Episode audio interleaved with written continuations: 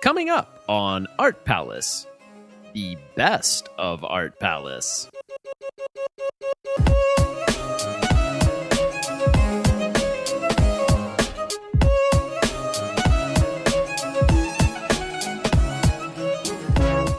Welcome to Art Palace, produced by Cincinnati Art Museum.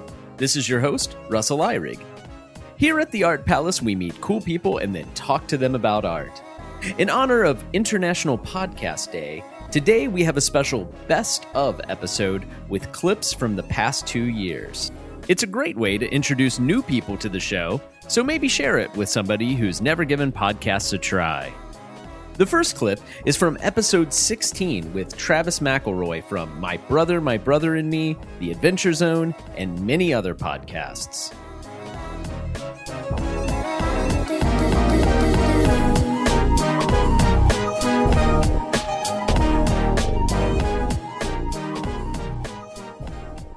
So, this room we call the Cincinnati Art Carved Furniture Room. Um, it, obviously, a lot of furniture around. You have picked a very good room for me for a lot of reasons. so, why, what are those reasons? Um, reason number one, I've done a lot of carpentry in my life. Um, I worked uh, in my theme shop in college.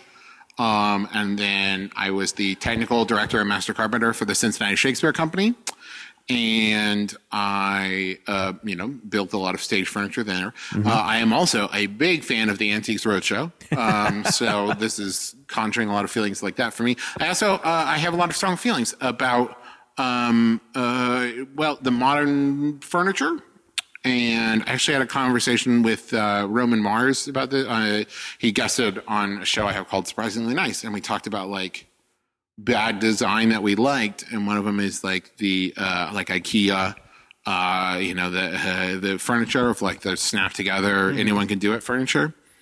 And the thing is, on the one level, I love that furniture because it's so uh, cost effective and anybody can do it. And there's a lot of different options. And like I've moved a bunch, and every time I do, I'm like, oh, I love that this is made out of like cork board and you know MDF, and I can break it down and carry it down the stairs by myself.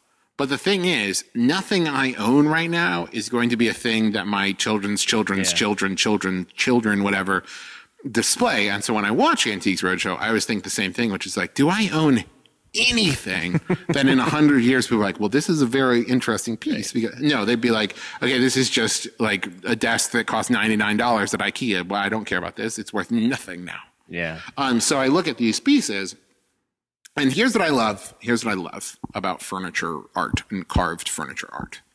Is now when it's sitting up on these plinths, um, and they have little labels on them, and there's lights on them and everything. It's like, ah, what a beautiful art piece. Yeah. But when they existed out into the wild, somebody put their clothes in that. Mm-hmm. Somebody leaned on that mantle. Somebody slept in that bed. Somebody painted on that. Somebody, you know, displayed their books in that bookcase in their own house. And so, like, to us, it's a beautiful art piece, but to whoever owned it, it was a thing that completed their home. And you might say, well, that's true of a lot of paintings. That's true of a lot of works. It's like, yes, but also nobody opened those paintings every day to get a book out of it or to put their china into it or to like get their clothes out of it. So it's not only very attractive, they're very beautiful, but it also has practicality designed into it. Um, and you have to get good as opposed to, I don't know a lot about painting, but as opposed to like brush strokes, you also have to worry about structural integrity. So it's not just like, is this pretty? It's also like, is it going to fall apart Yeah. if I open the door?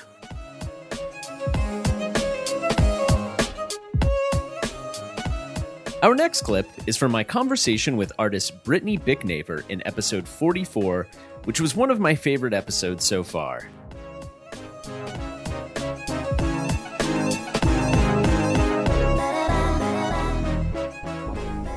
You were probably so I was thinking about this. You were probably actually the first podcast host I I actually knew in a Yeah. way because you were Yeah. hosting uh, Stuttercast. Yeah, or, or it was a podcast called Stutter Talk. Stutter Talk. Okay. Yeah. It was during the time of um so I was a covert stutterer growing up. and I This is so fascinating. I remember when you told me this, and I was just like, "What?" Yeah. Like I did not understand. First of all, I remember when you you said like, "I'm a stutterer," and I was like, "No, you're yeah. not." Well, because I could hide it really well. That's so crazy. Yeah. And I actually just finished up a round of speech therapy two weeks ago. So you're still like, Yeah. so what is? This is so fast. I love this. Like I, and that's why like I remember when you telling me like, oh, I'm hosting this podcast and like I'm a guest host and like you'd been on it and I would like listen to it and I was just like so intrigued by it because it was like this whole world that I knew nothing about. yeah. and and the whole like I don't know, it was just a very empowering. I, I don't know. I thought it was really empowering I story really appreciate that. Yeah. yeah and and i think um i think you know i had uh, just recently in the past couple years a lot of uh problem well a lot of like almost inner questions about my identity as some you know as as a human who speaks you know am i a stutter? Am i fluent? You know what i mean? And and and just like straddling like both of those worlds. And, and we had like couple therapy sessions with my speech like pathologist because it felt so weird like i can be like I, i'm obviously really fluent right now and i can be really fluent for months and then somebody will switch and i will and i'll be really dis disfluent yeah Wow. for a couple months. So, um, yeah. So my, uh, yeah, stuttering is, um, it's a cyclical thing, you Hmm. know? And, uh, yeah, it was something that when I was little, when you stuttered and you see people's re- re- reactions or the way that children, you know, or, or the way that your peers kind of re- re- react to, and you get the signal, oh, this is something that I shouldn't do. yeah. You know what I mean? And so and and not necessarily like anybody told me like don't do that. You know, it's it's it's just those those those cues that um people give you about something about you. You know what I mean? And then you and then you're like, well, this is something I need to not share. You know? So um, I developed tools of um, I became a covert stutter, and there's people out there whose own spouses don't even know that they stutter because they're able to hide it so well. So I would use like word substitution. I, I if I if I felt a stutter coming on, and I probably did this with you in my early 20s. If I felt like I was going to stutter on a certain word, I would change the word You know which ones are like trig- trigger it for or- sure. Yeah. Yes. That's so cool. Yes. I mean, it's crazy. It's insane. It's like I, I don't know. Like I I had never and, and and I think like at the moment when you were when I was listening to this, like I did not understand my sexuality very well. yeah.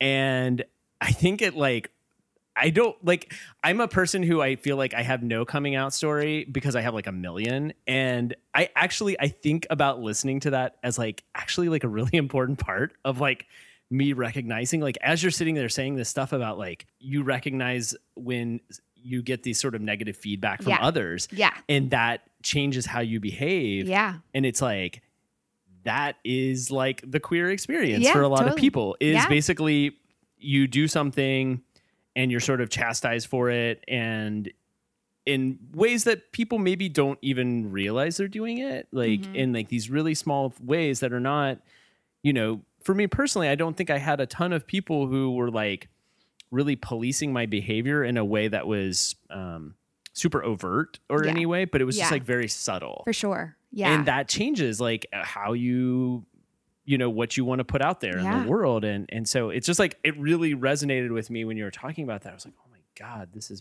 i like totally understand this.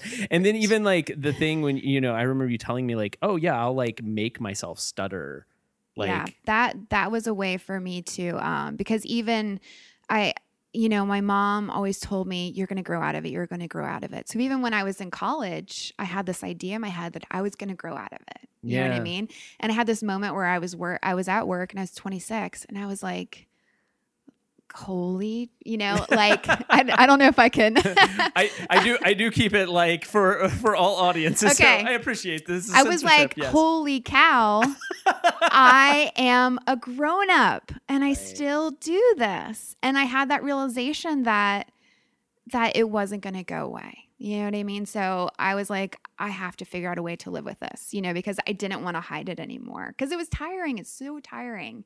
Oh my gosh. And- I mean, and that's just like again, like it's like totally a coming out story in this Uh-huh, weird way because sure. that is like what everyone describes Yes. is like the burden of Uh, the yeah. secret and the burden of like like yeah. I, I remember telling somebody here one time i was like you know what like the best part about coming out is like you can just like listen to whatever music you want to like because I because I feel like there would definitely be things like it, that was like one, and it's really strange because I've always been like sort of like a weirdly flamboyant person in certain Uh-huh. aspects, but then like I, I feel like there would be certain things where I was like, I like this, but I don't want to admit that I like this because I think it's like way too gay. Like this song is like too gay for me to Yeah. like, and that is like a crazy thing, but I, I really do think about it all the time when I'm just like listening to whatever I want. I'm like, because it would also be that kind of like internal struggle too. Like, I don't think I would have like a lot of like secret things I listen to. Like, it would just be like, I would remove that from the options almost. like, well, I can't listen to that. It's like too gay. So, Yeah.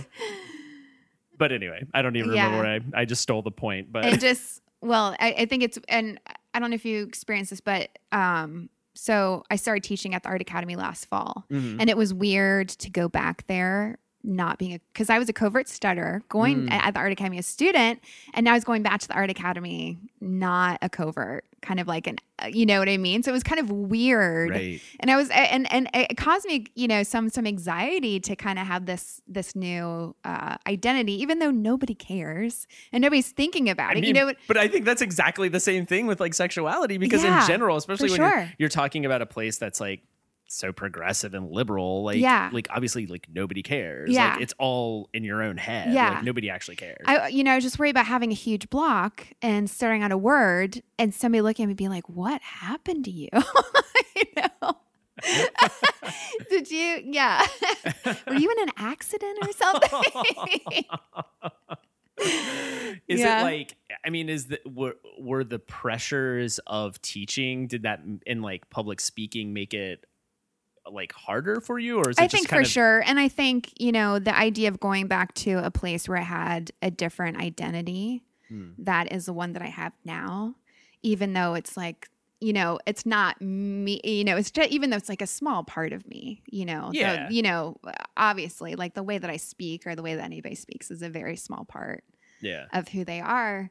Um, I still, I was still having some anxiety about it. Yeah. Yeah And then that probably does that make it worse? Like does the anxiety Of, or course it does. And and when um when a person decides to not be covert anymore, to not be a covert stutterer, their stuttering increases. Oh really? Yes, because it's almost like yeah, because you're you're trying to sur, sur, suppress something Yeah. for so long that that you get skilled at it. You know what I mean? And then once you do once you do, once you make the, de- the decision to not do that anymore, it, it kind of has has the freedom to to be what it is. Yeah. Yeah. I, it's just impossible for me to not like make these parallels constantly with like sexuality when you talk well, about it. I was I was making those same parallels in my speech therapy that I just finished. Yeah. You know what I mean? Like those same parallels. like it just it the experience of it like and as you talk about it you're just like oh my god it like resonates so so strongly Yeah. with me in that way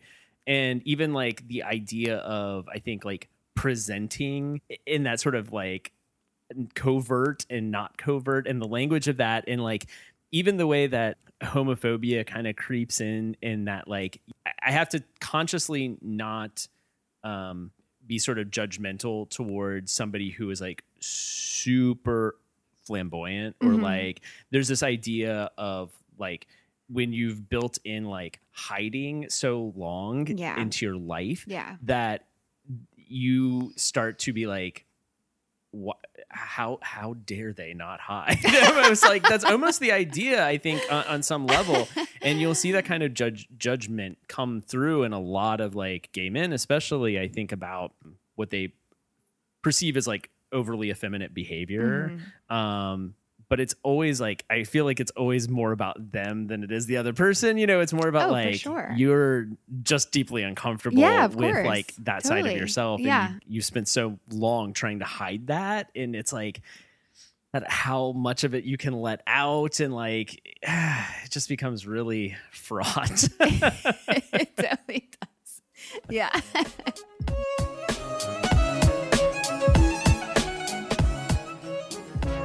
In episode 41, Caroline Ely and Kevin T. Porter from the Good Christian Fun podcast dropped by to discuss Christian art and culture.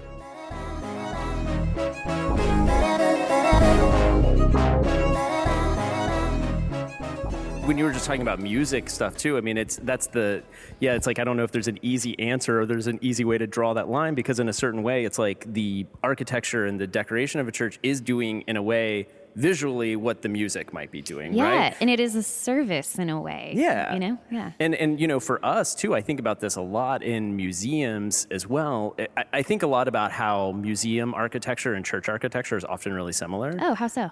Well, I mean, scale for one thing, Huge. right? Like, Yeah. you kind of feel a little small in these spaces, right? Yeah, like, Totally. like the best kind of feeling museums is like it's magnificent. Yes, yes, exactly. It's humbling. Uh-huh. So, and and there's something about usually those spaces that also maybe hopefully inspire like introspection as well in a certain way. They're so sparse otherwise. yeah, maybe I'm like thinking it's funny just to imagine this like filled with clutter and just like chairs, like some in the couches, like some I'll coffee move tables. I'll move it later.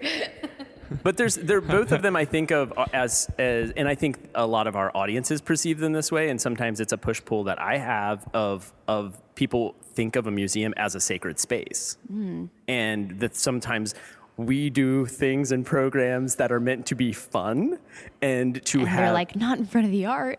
I mean, literally, like, I mean, one time I had uh, for a pro for a family program, we brought in like the Reds mascots, and they were like walking around the gallery, and, so funny. and like one of um, and, One of them just like really staring at something, like really thinking about his life. well, the Reds have like just a plethora of mascots too. So we have like one called Gapper, who's like the wacky Muppet. Gapper, Um, you know who this he's talking about? she's like, yeah, I know Gapper. Our friend Emily is here, and she's a local. yeah. She's nodding. Um, so, I like that's her title, Emily Local. Emily, Local local girl. person. So so he was here and he was like whistle like he I think they had the costume built in with some kind of like wacky like whistle like one of those things that goes like things and so he was walking. That is the I want to see. Is there footage of this? I don't think there was because I think I was think of walking that around echoing in escorting this him at room. this point. But Oh my God. But um, yeah, so we were walking around and we had like people complain that Gapper was ruining their art, you know, art viewing experience basically. The, the piece of art moved him so much he tried to lead the museum and the YMCA. they had everyone doing the wave. the, the thought of someone having to go up to a security man, like, and dead serious, and be like, "Gapper is." is interrupting my, my experience with his silly whistle. Yeah, yeah. Please get him out. But I mean, for them, they were at church, right? That well, that I understand. I thought they were gonna just protest the idea of a mascot even gracing these hallowed halls, but I I mean, understand they might actually. have on some level felt that if way. If I was here staring though at like a beautiful piece of art and a mascot walked by and like tried to trip me, I would be mad. You'd be a little. One. I mean, I don't think he was. I don't think he was harming people. no, I heard he was hitting people like with a hammer. Whoa. He's a crazy piece of Oh art. no, are we gonna Me Too Gapper? Good grief. Gapper goes Yeah, down. he totally like harassed a lot of women.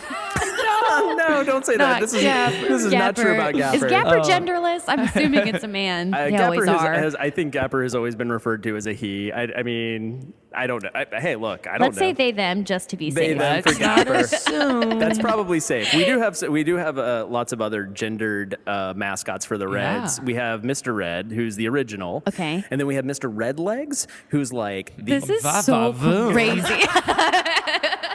Let's see him those Is there a. Mrs. Red Legs? so uh, yeah, Mr. Redlegs ha- is like I hate has that. has an old timey mustache.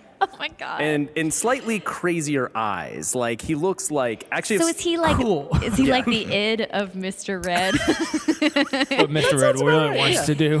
it's like inner demon. Yeah, that's probably. Yeah, I think you might be right. He also has like an old timey, like original Red Legs uniform too. Okay. So that's what the mustache is. He's supposed to be like turn of the century. Oh, okay. Yes. Like Casey goes to bat. kind of. Exactly. I think okay. that's such an interesting idea because, uh, man, I just want to talk about Gapper the rest of this podcast. We can do but that. I'll refrain. dive into Gapper. But the idea of um, kind of like the silly or wacky, or even just like the more quote unquote pedestrian colliding with something that's meant to be preserved or curated or sacred. So something Caroline and I have run into even in doing our podcast about like Christian media and art and stuff is now we've started talking to venues that aren't just like oh a music venue that we're turning into a comedy venue or like a theater that we're but also churches as well. and one of the conversations we have at the outset of that is are you okay with us or our guests over which we have no control per Right. se basically saying whatever we want Saying the P word. saying saying the poop word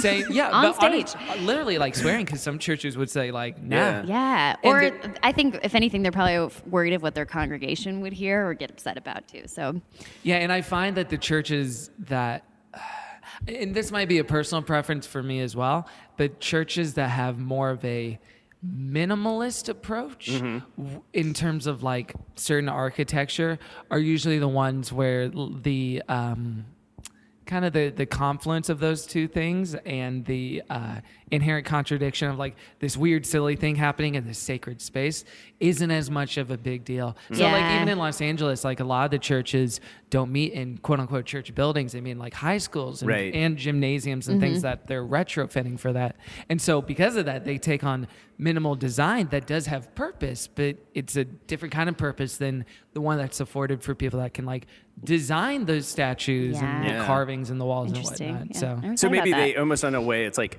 this can this space is in is more flexible in itself. Or Like- temporary. And Right. because it's all about function rather than Right. spectacle. Yeah. I think in in those cases, not dogging on the ones that like do serve spectacle like uh, functions as well. But for the for the ones that are just functional, there's less of a preciousness over like, yeah, Gapper can come in and do a sermon if he wants to. Let's let Gapper have a It's shot. at the literally just pulpit. pantomiming like the, the stations of the cross. the Passion of the Christ by Gapper.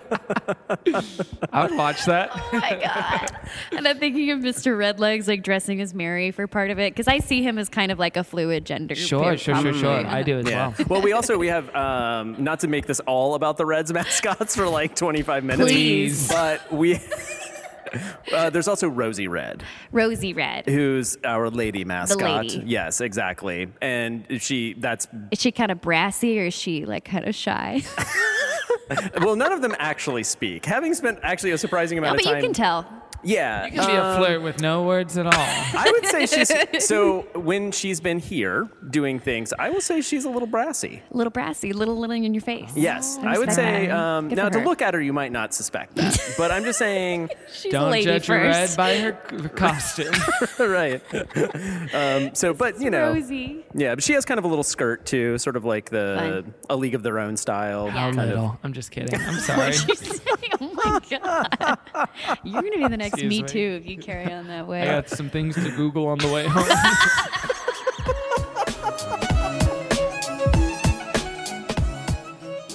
The next clip comes from episode 24, when I was joined by Ainsley M. Cameron, curator of South Asian art, Islamic art, and antiquities.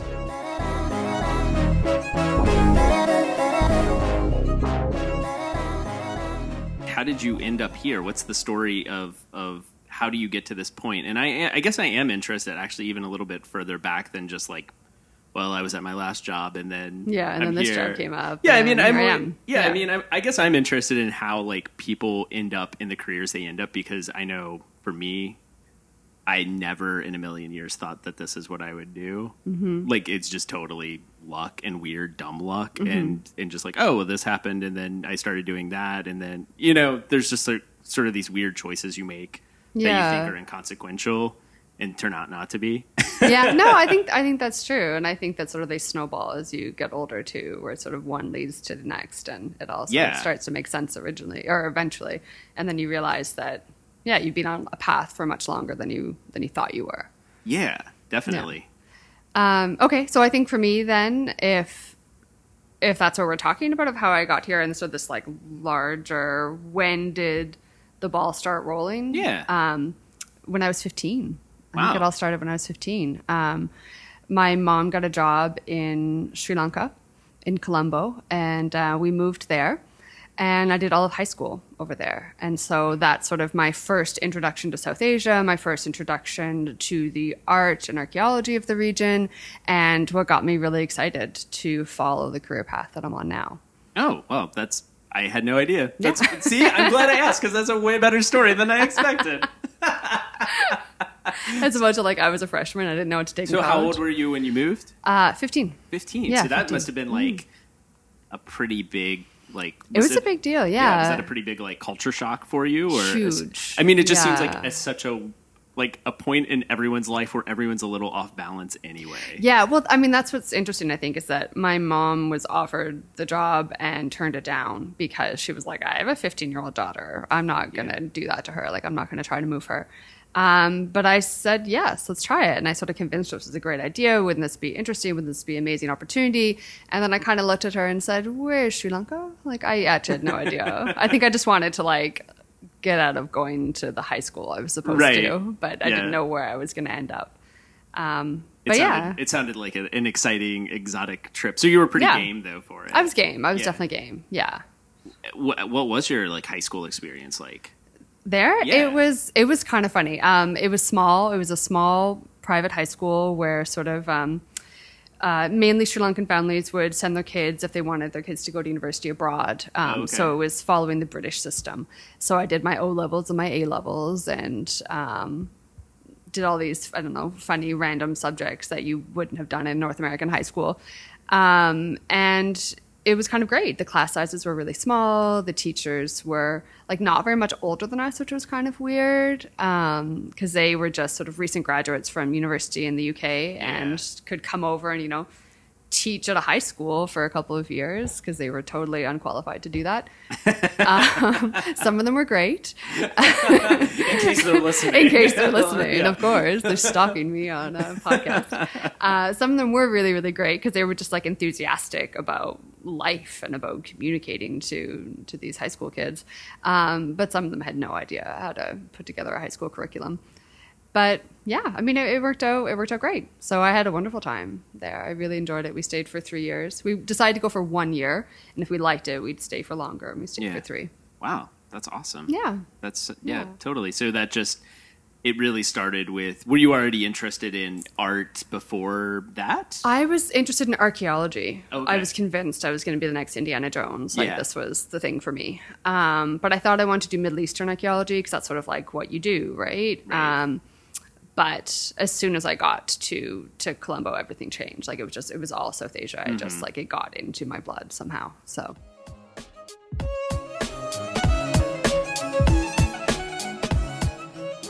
In episode 20, I met Catalina Cuervo, the opera singer who was singing the role of Frida Kahlo in the Cincinnati Opera's production of Frida. She sat down with me to look at photographs of Frida and discuss her life.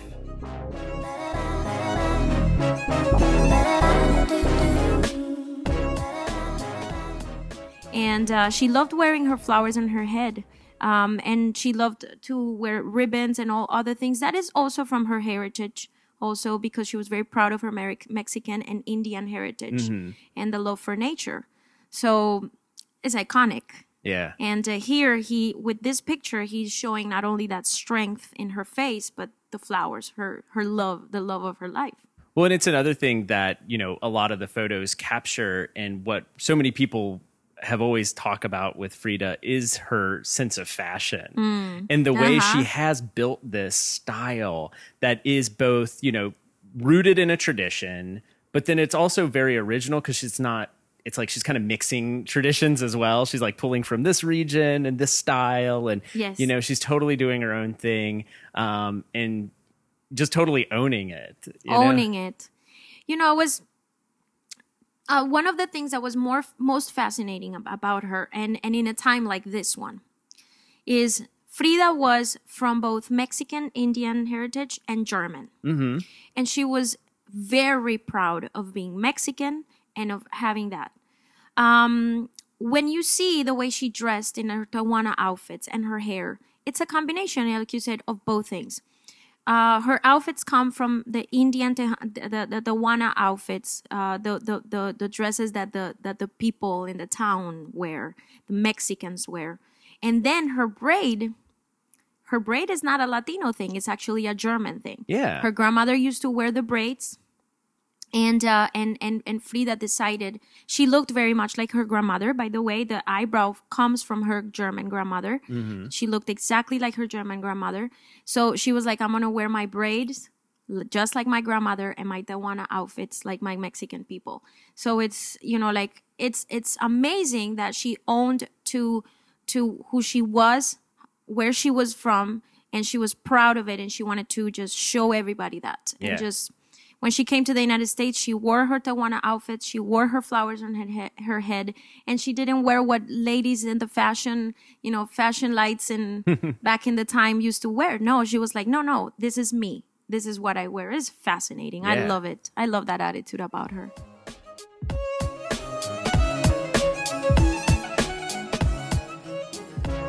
The next clip comes from episode 36, when artist Joey Versosa and I delved into the world of video games and compared them to 500 year old artworks by Albrecht Dürer.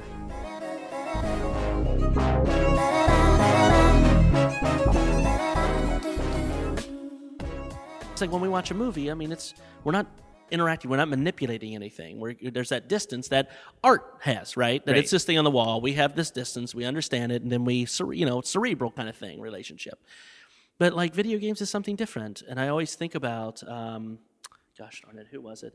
What uh, film critic was it? Uh, Chicago, uh, very famous, and Siskel or Ebert. I think it was Ebert okay. and and you know, and he said, and a lot of people got mad about it, but he's like, video games aren't Oh. art. Oh, yeah, yeah, yeah. And I was, was like, Ebert, that's definitely. that's fair. That's fine. It's like it doesn't have to be. It's its own thing. Yeah. You know what I mean? Like we can understand that. Like it is something new that like we get to interact with in this way, but we also are simultaneously passively watching. Yeah. Well, it's a super weird thing too because like I remember, you know, these the hot burning questions of what like 2008 like when Oh, sure. was going down. Yeah. But yeah, I mean, I kind of can see both sides of it because on one hand I'm like, well, yeah, it's also it's like it is not out it does not like it comes out of this tradition as we're sitting here, we're No. sitting in a room full of Dürer prints and it's not Right. like somebody ever started um, you know at this point and moved through that history and got to video games That's exactly right. it came out of you know its own world really i mean it's kind of like Yeah. just somebody's like hey we can do this thing Yeah. and I, f- I feel like video games should be a part of the arts as we see it with like- Right. but you know it's not a part necessarily of the visual art Right. world and Right. or but then again it's like it's so weird because like i don't know maybe one day it could be like right. Well, it's like some knows? of the It most could- breathtaking landscapes. It's like Emily is playing Oh, yeah. Horizon Zero Dawn, and it is, is so remarkably beautiful. And we'll just stop and we're like, that sunset in the snow is just unbelievable. Yeah, yeah. You I mean, it's like absolutely gorgeous. Or like, I um, I'm always really interested in um, sort of the objects and like furniture and stuff that's created for those things. And the Soul series for me, and specifically, I don't know about you, but Bloodborne was where I feel like Oh, there was this particular refinement in terms of the Gothic, like, and that was just a period in which, for me, like dialing into the object, the medieval aspect of like the Soul series, but Right. There was something about Bloodborne in particular about this kind of Gothic like sensibility, neo gothic, Neo-Gothic, like, yeah, sort of like Victorian era. There you go. Right, right, yeah, right, right. And yeah. it Because it's it's oh.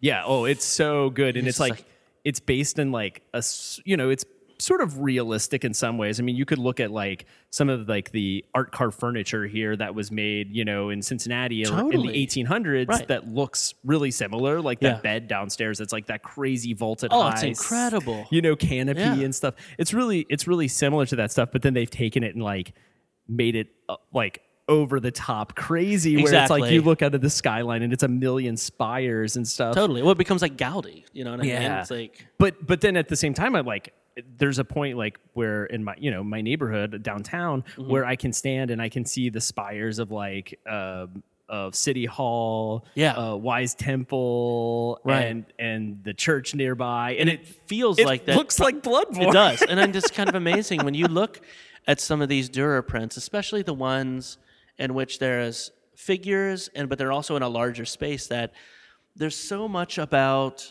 uh, rubble, right? You're seeing these kind of kingdoms fallen, and like right here, like and that's the sensibility that I got. Where it really struck me was looking at Knight, Death, and the Devil. Yeah, it's yeah, that yeah, yeah. that kingdom that just On this- built on that hill, Right. And it's so much about proximity and distance. And you look, you can look at a ton of these, Yeah. and there's always this distance, Yeah. right? And it's like the interiors, not so much, but it's when you get those spaces where everything's outdoor. I know there's a bunch of Madonna and Child, and it's just this incredible where they're just like sitting on a pile of like ru- like a, a fallen wall, Yeah. and she's sitting there, you know, and she has like keys. Uh, yeah. You know, and I think it's that one right over there on this green wall. It's like Yeah. you could see her, the one on the very end on the left, and she has like keys just dangling here, and then this kingdom that's been just, like in rubble. Yeah, I was noticing the weird like kind of decay of of the worlds Yes. in these as well. And and when you were kind of brought it up as like relationship to sort of the soul series of video games, maybe we have we have done a very bad job of like actually explaining to Sorry, a person yes. who has never played Yes. like a video game what Yeah. we're talking about in that way. But basically, there's a series of of video games that. Um, Take place in eh, most of them are in sort of a medieval kind of fantasy world, um, medieval inspired. Um, but we should say they are also like um, developed in Japan. Right. So they've always kind of got this really interesting mix of like medieval European influence mixed with like J- Japanese ideas and Right. aesthetics, and they're just really fascinating. Yeah. And um, and but most of this world that they exist in has just totally gone to pot. Yeah, right? I mean, it is just yeah, it's like kind of holding on by the seams. Yeah. you know, and it's very much what you see kind of illustrated in these Dürer prints in a way is that this kind of old ideal just slowly either breaking apart or being held together by the seams.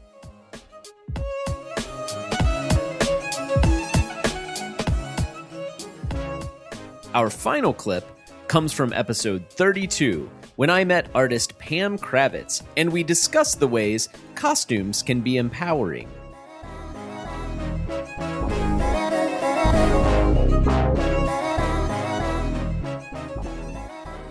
Think that's the thing. I, I, I live my art. I am my art. And most recently, I've become uh, dressing like my art. And I tell my stories through my clothing and through my performative pieces. Yeah, I mean that was that's sort of if I was to describe you, I would definitely say you you're the idea of clothing is a big part of it and sort of dressing in a certain way, but I don't necessarily like I would say it's a character, but then I don't think it is a character, is it? No, I don't think it is. like I just was like I don't think it's like a put on. Like I think that's just like you, right? It's it's pretty authentic. I mean, it's hundred percent authentic. But I have to say that um, a lot of times when I with the with the costumes, I do kind of consider even the way I dress on a daily basis is very costume like. Yeah. Um, very playful, very girly. I um, embrace my feminine side a, a lot, and that's the tutus and the fake furs and the very colorful lipsticks. But um, a lot of times, too, what I'm doing is telling a story or be, being part of a narrative of a story I want to tell through my art. So I, you know, I love a parade. You know, I love a parade. So sometimes my costumes or my outfits um, or my art is being in the bathtub for Arnold's, dressed like a bubble, you know, Yeah. because it bathtubs and bubbles. Um, but uh, so yeah, no, it's hundred percent authentic. But it's it's taken a it's been a, a lot of evolution. I was never comfortable with the way I looked, and I knew I didn't. I wasn't the pretty girl, and everyone around me was so pretty, and I. I was like I, I couldn't stand out in that way. So I at, at a very young age, kindergarten, I got in trouble for wearing a mini skirt and go-go boots, but that was the '60s, and um, so I was sent to the principal's office. So very early on, I think I realized I was going to be a different kind of person, a different look, because I wanted an individuality and I wanted to stand out um, in my own right, and I knew the way I see the world and I communicate is a lot of the way I look. Yeah. and giving somebody else the right or the free pass to say be who you are dress that you know dress like you feel and and let your let your clothing um tell the story of who you are. Yeah, there's like a there's something about that like uh it becomes your armor in a way yes that you can you put on something that, and I, I guess I, I definitely when I was younger, I was very like I would dress like I loved just kind of really pushing the limits Yeah. of like what I could get away with, and there was something about I don't know, just sort of I I, I was I was more fearless, sort of the crazier I looked, Oh, yeah, yeah. You're right. you know. You're right. No, I agree with you. like yeah. there's something about that like the more kind of outlandish i was the more you know I- i don't know and, and i guess i'm also like a person who doesn't mind being on stage who doesn't Right. mind like so that's all very connected that like there's a there's a safety in the costume and there's this you know i even remember when i was in plays when i was in high school and i was very like self-conscious of my body when i was that age too Right. and and so maybe the things I would wear that were kind of maybe outlandish um, as Russell would be um, still maybe hide my body in a way that I felt okay about. Um, but I remember playing characters on stage where the costume required um, would probably have made me uncomfortable on On- on the street. Right. But Yes. because I was somebody else, I was like totally okay with it. And I did not think about it for one second that like I was wearing this thing that I was and and what's funny is like the things I was wearing are like I, that I can remember a costume being like uncomfortable about was like a sweater vest or something. Like it was nothing like that weird. It wasn't right? Like it wasn't weird. It was just like I was not That's happy with how I physically looked in it. Right. Like I was just like, oh, I look really fat in this. And I did not like that. Yes. And so I, I felt like, oh, this is really revealing, but it was okay because I was a character, You and a once I was in, it, once I became that character, that just totally melted away. That I think you and I are the same person. Like we, we- I was theater too Yeah. in high school, and same thing. I, you know, and I totally embrace the costumes, and I really, you're right, but it is an armor. It is, uh, it's almost like your superhero power that I can show up and I can be like this, and I'm, I'm safe. I'm safe Yeah. in this costume. Yeah. That's, I've never thought of it like that, but you're 100% right. And I, I think that's to the way that I've not even knowing that that's what I was doing. Yeah. And uh, the the body image issues and all of that stuff, of course, you know, I have those and I still have those. Um, but the way that I have learned to embrace and love my body and the way I look um, is is part of the costuming, Yeah. you know? Well, and and you know, I was thinking about other people. You know, I was saying, well, I'm I, I don't think of my. I think most people are are very nervous of being in front of people and are nervous of performing in that way. That I'm not. But I've been around people who who are kind of really who have stage fright and are nervous. And I remember. Um, in my previous job, um, we had this bear costume that we Oh, would wear for programs, and there was uh, somebody who was very, um, very shy and who would, who was very nervous, but she loved putting on the bear costume, Right. and she could safely be as kind of big and as outlandish as she wanted to be in that costume because it was it was safe. Like Fearless. yeah, right. and you're anonymous too. you know, Yeah, you yeah, have this like mask over your face and you're you're totally anonymous. It was basically like a mascot type costume, you know? And I've seen that happen with lots of people who they put on something that completely conceals them and it Mhm. like allows them to become somebody else and to Right. like lose all inhibitions. It's I don't know if you know. Did you know I was the Bearcat, the UC Bearcat mascot for two no, years? I did not. I'm like the most unathletic person you will ever meet. I have two varsity college letters, athlete letters. I actually have a, a captain's letter, which is really funny. It's like, but, but yes, I was the mascot, and exactly that. I got more dates being the mascot than you can even imagine, because because you are. You just like you know you like put yourself out there in such a different way.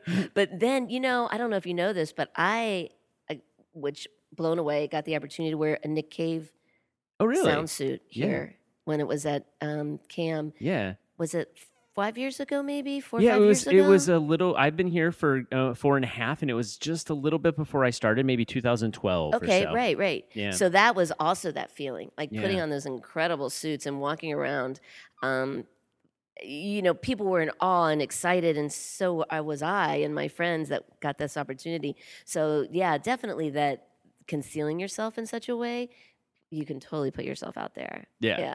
Now i don't have to do that anymore. Now i'm like hello here i am. Take me or leave me.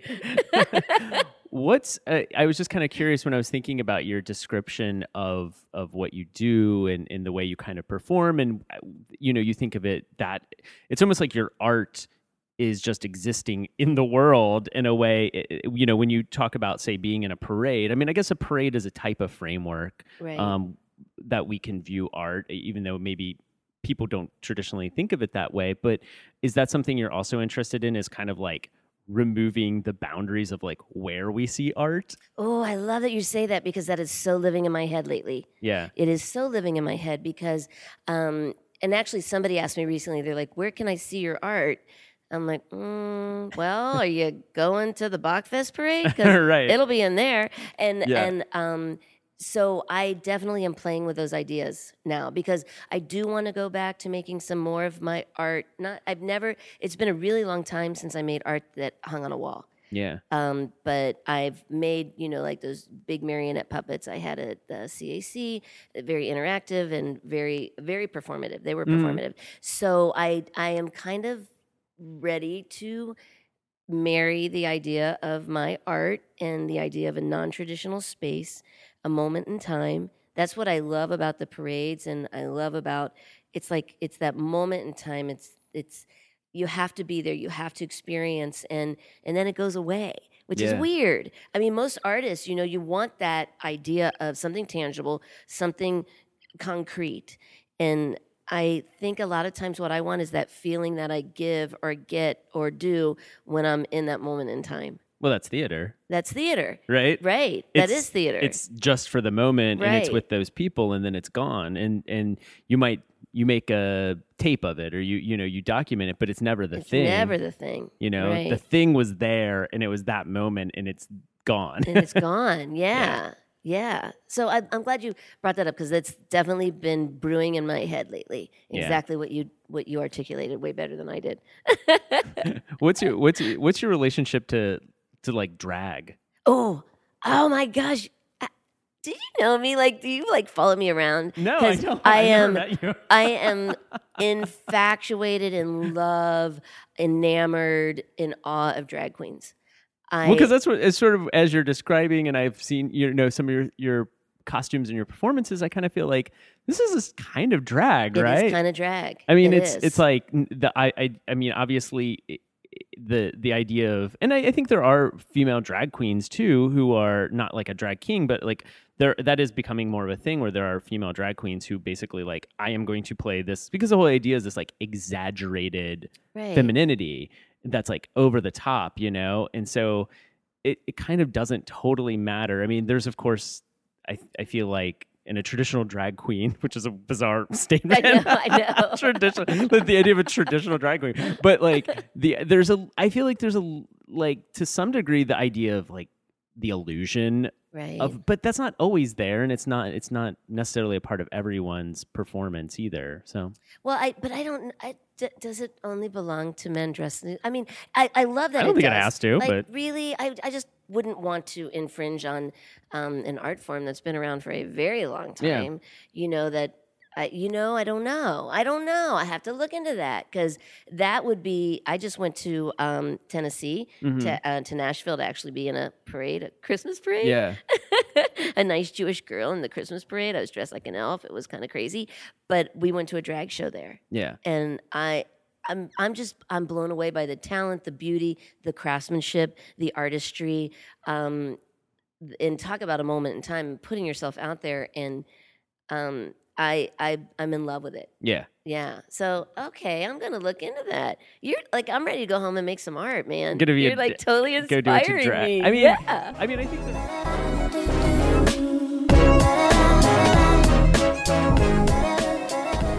Thank you for listening to Art Palace.